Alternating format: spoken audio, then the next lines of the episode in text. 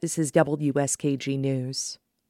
Former New York Governor Andrew Cuomo is under federal investigation for sexual harassment allegations.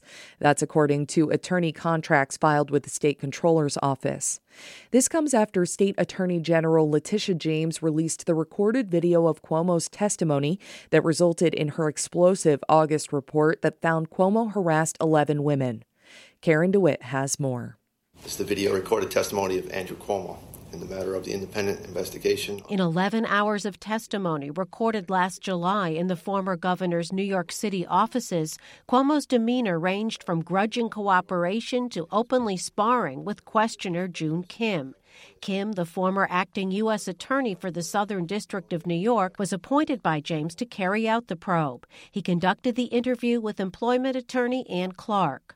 The former governor, who resigned in August after the Attorney General's report was released, at times quibbled with Kim over definitions of words. In this instance, Kim asked Cuomo about a woman who was referred to in a complaint made by Cuomo accuser Lindsey Boylan. Boylan testified that, among other acts of harassment, Cuomo instructed his top assistant to send Boylan a picture of an old flame of his and to tell Boylan that she could be the woman's better looking sister. Was she a girlfriend of yours? She was a friend. How do you want to define girlfriend? Did you date her? How do you want to define date? How do you define date? But it doesn't matter how I define date. How do you define date? Because it's your question. Cuomo eventually said the woman was a friend who he did see romantically for a period of time.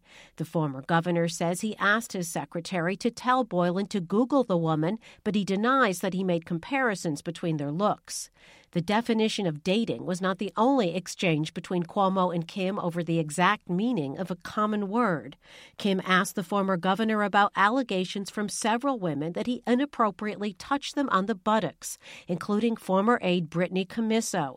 Camiso says Cuomo grabbed her rear end when she asked him to take a selfie with her during a work visit to Cuomo's office at the governor's mansion. Don't remember ever intentionally touching any woman in the butt. Right. Does that include any area uh, near the near the butt? Cuomo and his attorney Rita Glavin then asked for a more specific definition. Could you define near the butt? Do you understand where a human's butt is? And anywhere near there? Well, near the butt now becomes an uh, expansive area. Cuomo then conceded that he may have touched women on the lower back when posing for a picture.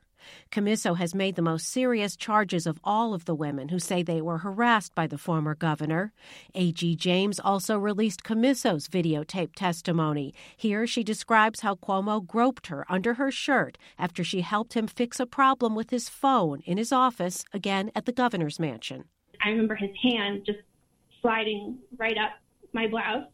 And I remember looking down, and I remember seeing his hand, which is I would say it's a large hand and uh, over the my bra. Commisso says she asked Cuomo to stop, saying, We're going to get in trouble. But she says he instead slammed the door shut. And coming back saying, I don't care. And it was it wasn't like a haha, it was like, I don't care. Like it was like in this like at that moment he was sexually driven. Commisso says she didn't cry out or try to fight Cuomo off because she feared she would be the one viewed in the wrong, escorted out by the state police, and fired. Cuomo denies that the incident ever happened. It would be an act of insanity to touch a woman's breast and make myself vulnerable to a woman for such an accusation. Commisso went to the police with her allegations, and the Albany County Sheriff issued a criminal complaint. Cuomo faces a court appearance on January 7th. In Albany, I'm Karen DeWitt.